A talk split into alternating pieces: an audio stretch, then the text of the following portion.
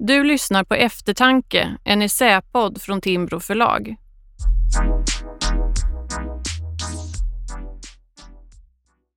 Är nationalismen skadlig för ett liberalt samhälle?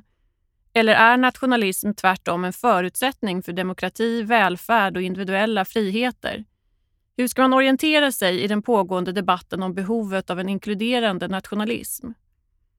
I det här avsnittet av Eftertanke skärskådar Klara Sandelind idén om liberal nationalism. Vilka är argumenten för och vilka är argumenten emot?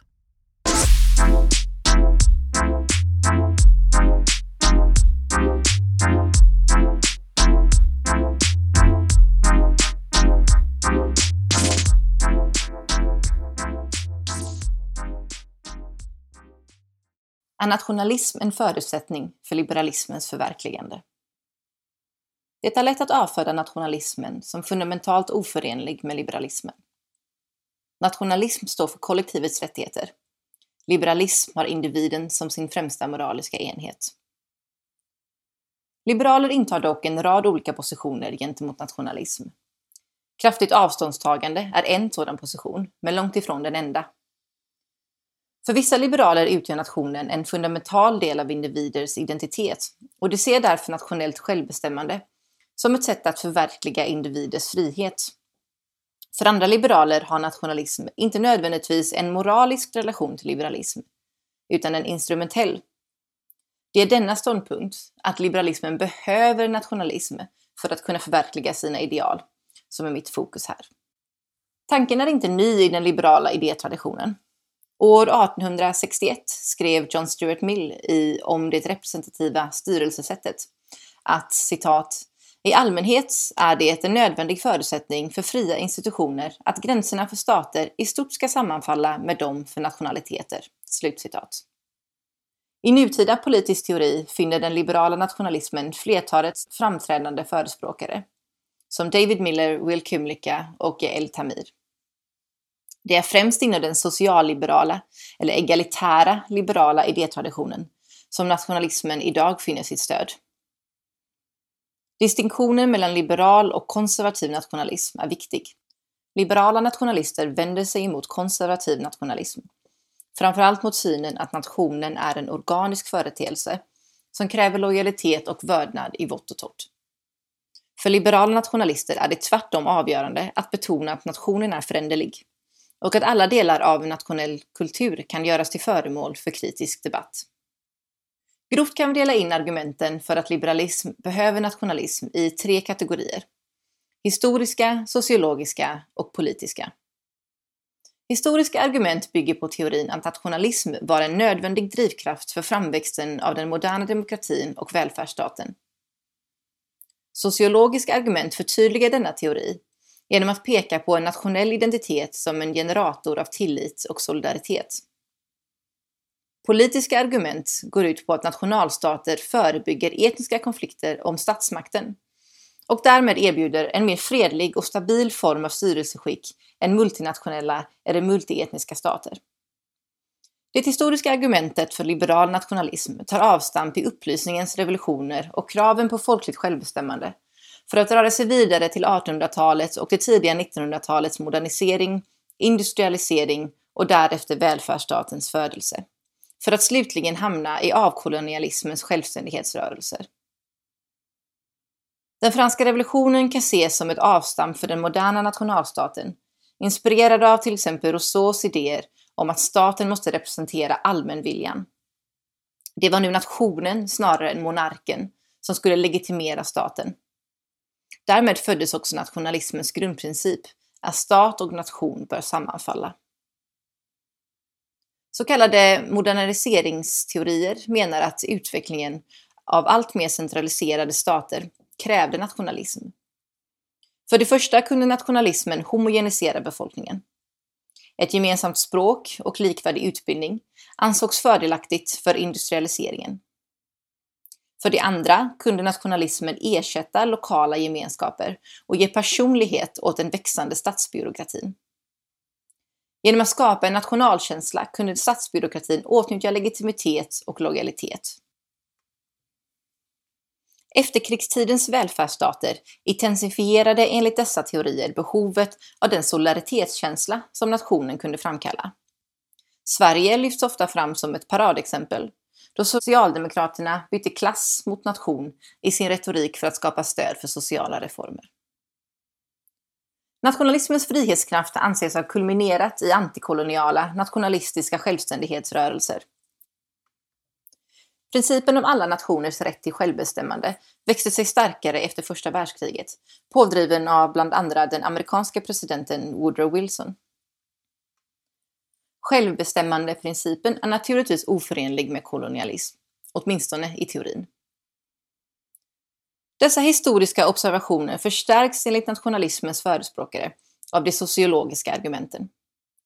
När John Rawls på 1970-talet beskrev sin version av ett rättvist samhälle var han noga med att påpeka att det kräver uppoffringar.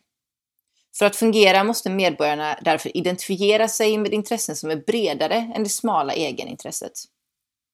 Själv trodde Rawls att rättvisa institutioner är självbevarande, därför att de som lever under sådana institutioner kommer att utveckla lojalitet till rättviseprinciperna själva.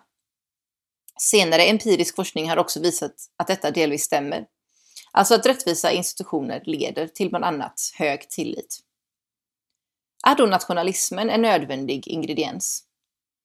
Det nationalistiska argumentet är att en gemensam nationell identitet krävs för att medborgarna verkligen ska kunna se bortom egenintresset och känna tillit och solidaritet med andra invånare i staten. Will Kymlicka beskriver detta argument som att välfärdsstaten bygger på en medlemskapsetik. Till skillnad från global rättvisa, som innefattar alla människor, så bygger social rättvisa på avgränsning mellan medlemmar och icke-medlemmar.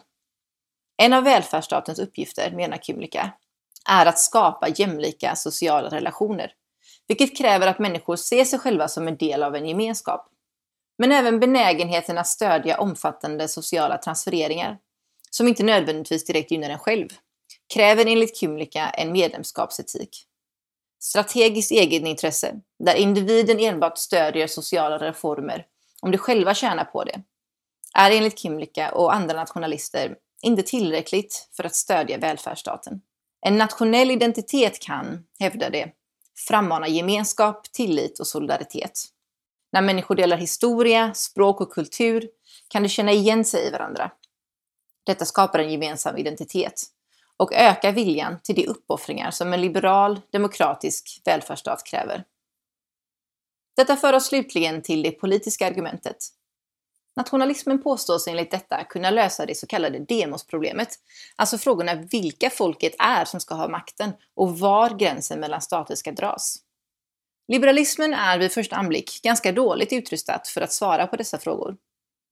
Om det viktigaste är att en stat är liberal, borde det då inte vara bättre för en illiberal befolkning att styras av en annan, mer liberal? Det råder ingen brist på liberala tänkare som försvarat eller till och med personligen bidragit till och tjänat på kolonialismen.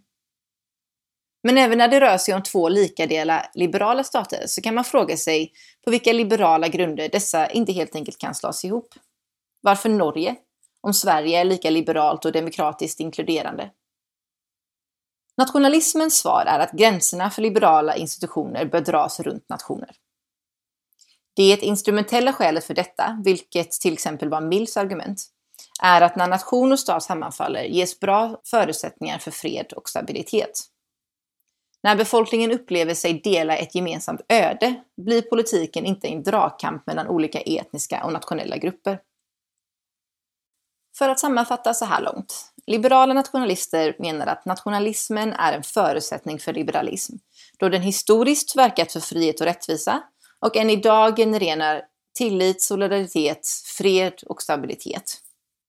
Liberala kritiker av nationalism menar dock att nationalismen aldrig kan undkomma sin exkluderande karaktär. I verkligheten sammanfaller nation och stat nästan aldrig. Istället måste homogeniteten skapas.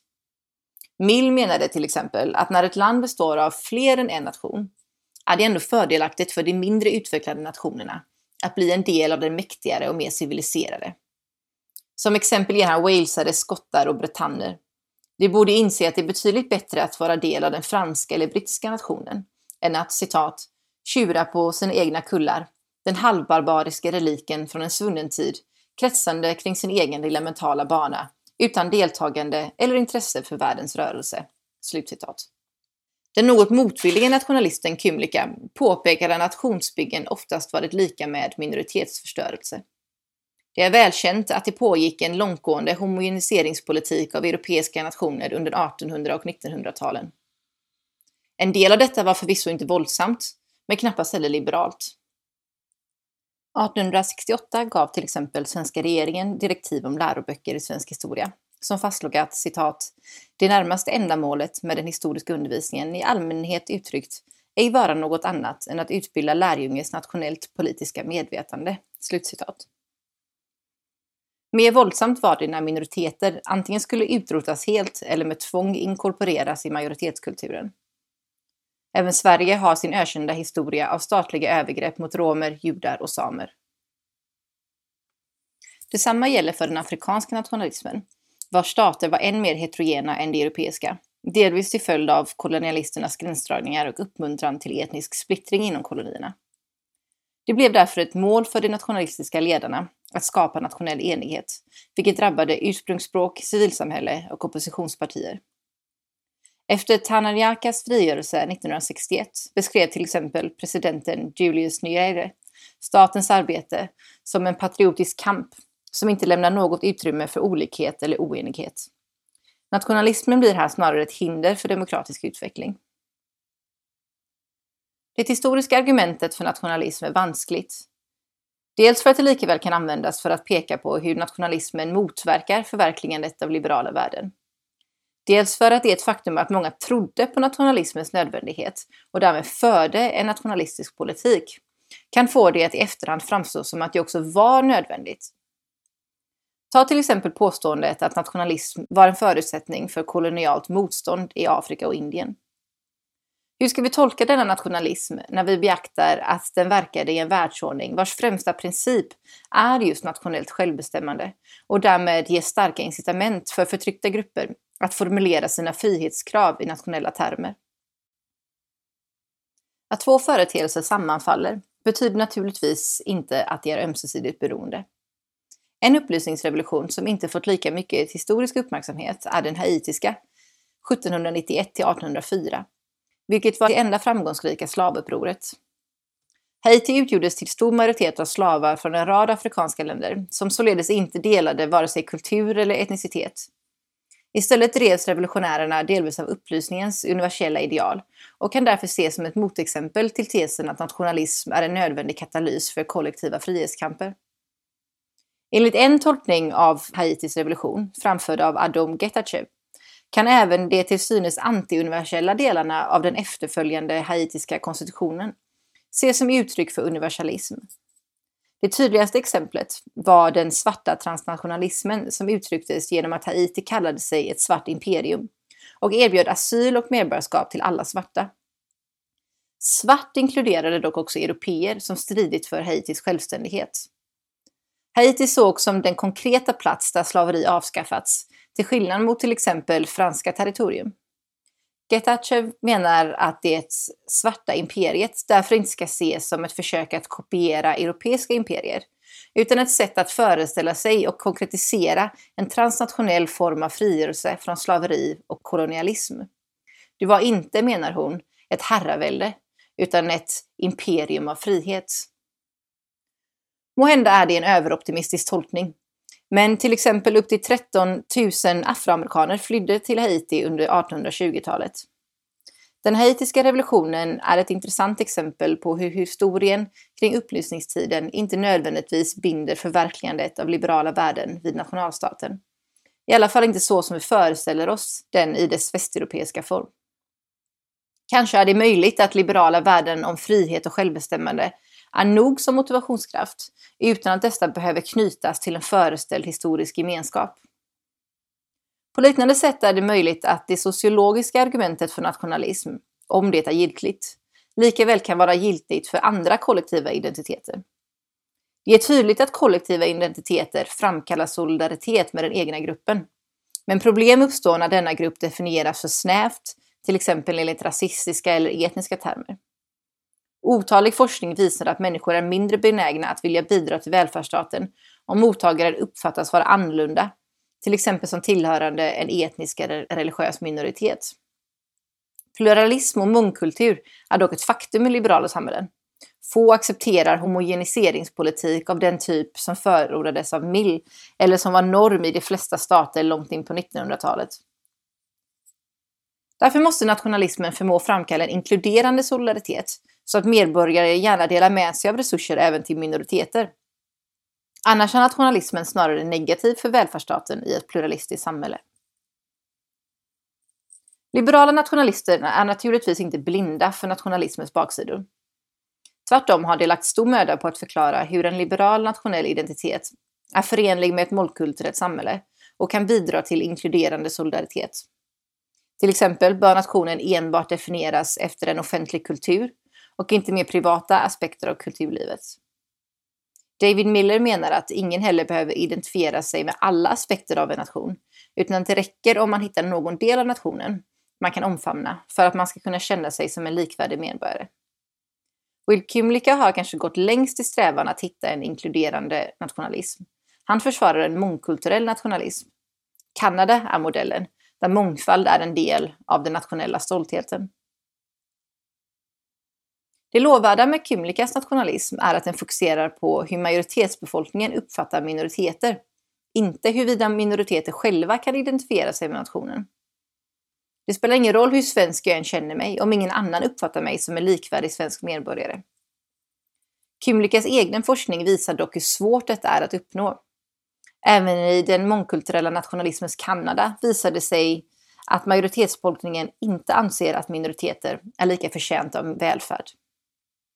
En delförklaring till varför det är svårt att skapa en inkluderande nationalism kan vara att den nationalistiska berättelsen så ofta kretsar kring myter om en majoritetskultur med en privilegierad ställning i legitimerandet av statsmakten.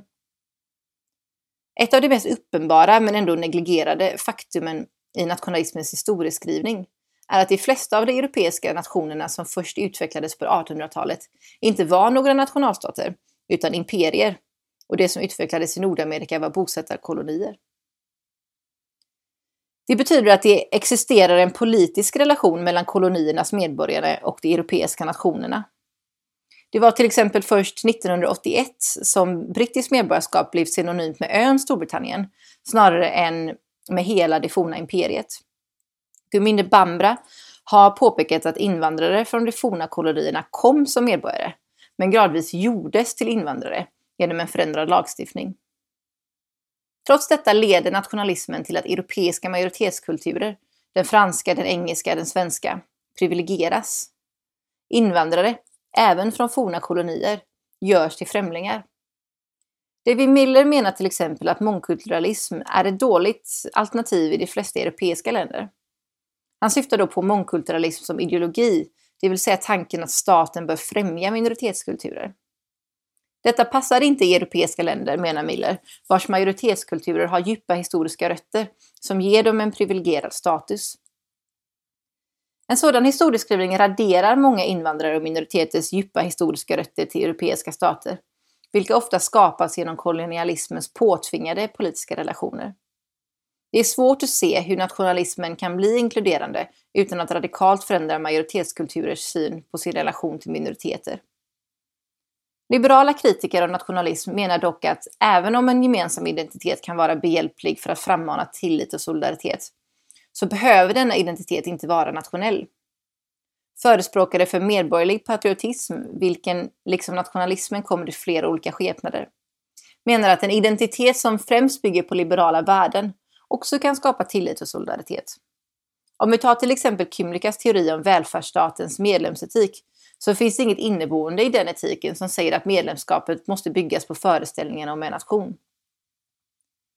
Detsamma gäller för det politiska argumentet. Nationalismen kan anses illa lämpad att lösa demosfrågan eftersom stat och nation så sällan faktiskt sammanfaller. Snarare kan nationalismens grundprincip leda till vad Michael Ignatieff kallat de små skillnadens narcissism. Det vill säga att små skillnader mellan olika grupper överdrivs för att ge sken av att det rör sig om separata kulturella grupper med rätt till nationellt självbestämmande. Det blir fundamentalt att definiera nationer som unika och internt homogena när själva rätten till en egen stat hänger på detta. Hur ser då alternativen till den liberala nationalismen ut? Är det möjligt att knyta universella liberala värden till specifika politiska institutioner utan nationalism? Cecilia Bård och Anna Stiltz två kritiker av liberal nationalism, har fokuserat på Jörgen Habermas tanke om att det måste finnas ett vi-perspektiv på självbestämmande. Människor måste uppleva de politiska institutionerna som sina. Båda menar att detta kan åstadkommas utan nationalism. Stilts argument går ut på att medborgare måste kunna bekräfta sitt medlemskap i en specifik stat. Annars riskerar de att känna sig alienerade oavsett hur liberala institutionerna än är. Stills håller med nationalisterna om att det inte spelar någon roll hur frihetliga institutioner än är, om de upplevs som påtvingade utifrån. Medborgarna måste känna att de är med och skapar frihet genom institutioner de ser som sina, inte bara att de tar frihet från institutioner de upplever som främmande. Om en grupp känner sig permanent alienerad från politiska institutioner finns det därför liberala grunder till att ändra på de politiska gränsdragningarna. Liberala institutioner är inte legitima och därmed heller inte stabila om vissa medborgare inte känner att de auktoriserat dem, att de är med och skapar sin frihet. Laborde menar vidare att en politisk identitet kan knytas till historiskt specifika institutioner som medborgare kan känna stolthet eller skam över beroende på hur bra institutionerna förverkligar liberala värden. Medborgerliga patrioter, skriver Laborde, har alltid underordnat sin lojalitet till ett land, sin kärlek till frihet, även om det är deras lojalitet till den ena eller andra specifika staten som färgat deras förståelse av frihet. Legitimitet för en tvingande statsmakt skapas alltså genom att medborgare identifierar sig med dess institutioner och möjligtvis dess politiska kultur, men alltid med ett kritiskt öga för hur väl de förverkligar liberala värden. Det finns alltså alternativ till de historiska, sociologiska och politiska argumenten för nationalism, som delvis går att hitta i den liberala idéhistorien. Personligen finner jag dessa något sina övertygande och betydligt mindre riskabla än nationalismen. Problemet med den liberala nationalismen, anser jag, är att den påstås vila på en mer realistisk världsbild, där förutsättningarna för liberala institutioner tas på allvar. Men i själva verket är inte nationalstaten något som verkar komma särskilt naturligt. Snarare krävs en väldigt massa tvingande och inte sällan våldsam och förtryckande politik för att upprätthålla föreställningen om en enad nation i varje stat. I det perspektivet framstår inte nationalismen som ett mer realistiskt sätt att skapa förutsättningar för liberalism på. Svårigheten för alternativen är dock att de är obeprövade. Men vi bör inte begå misstaget att se nationalismen som nödvändig för liberalism, bara för att nationalismen klamrat sig fast vid mer eller mindre liberala institutioner.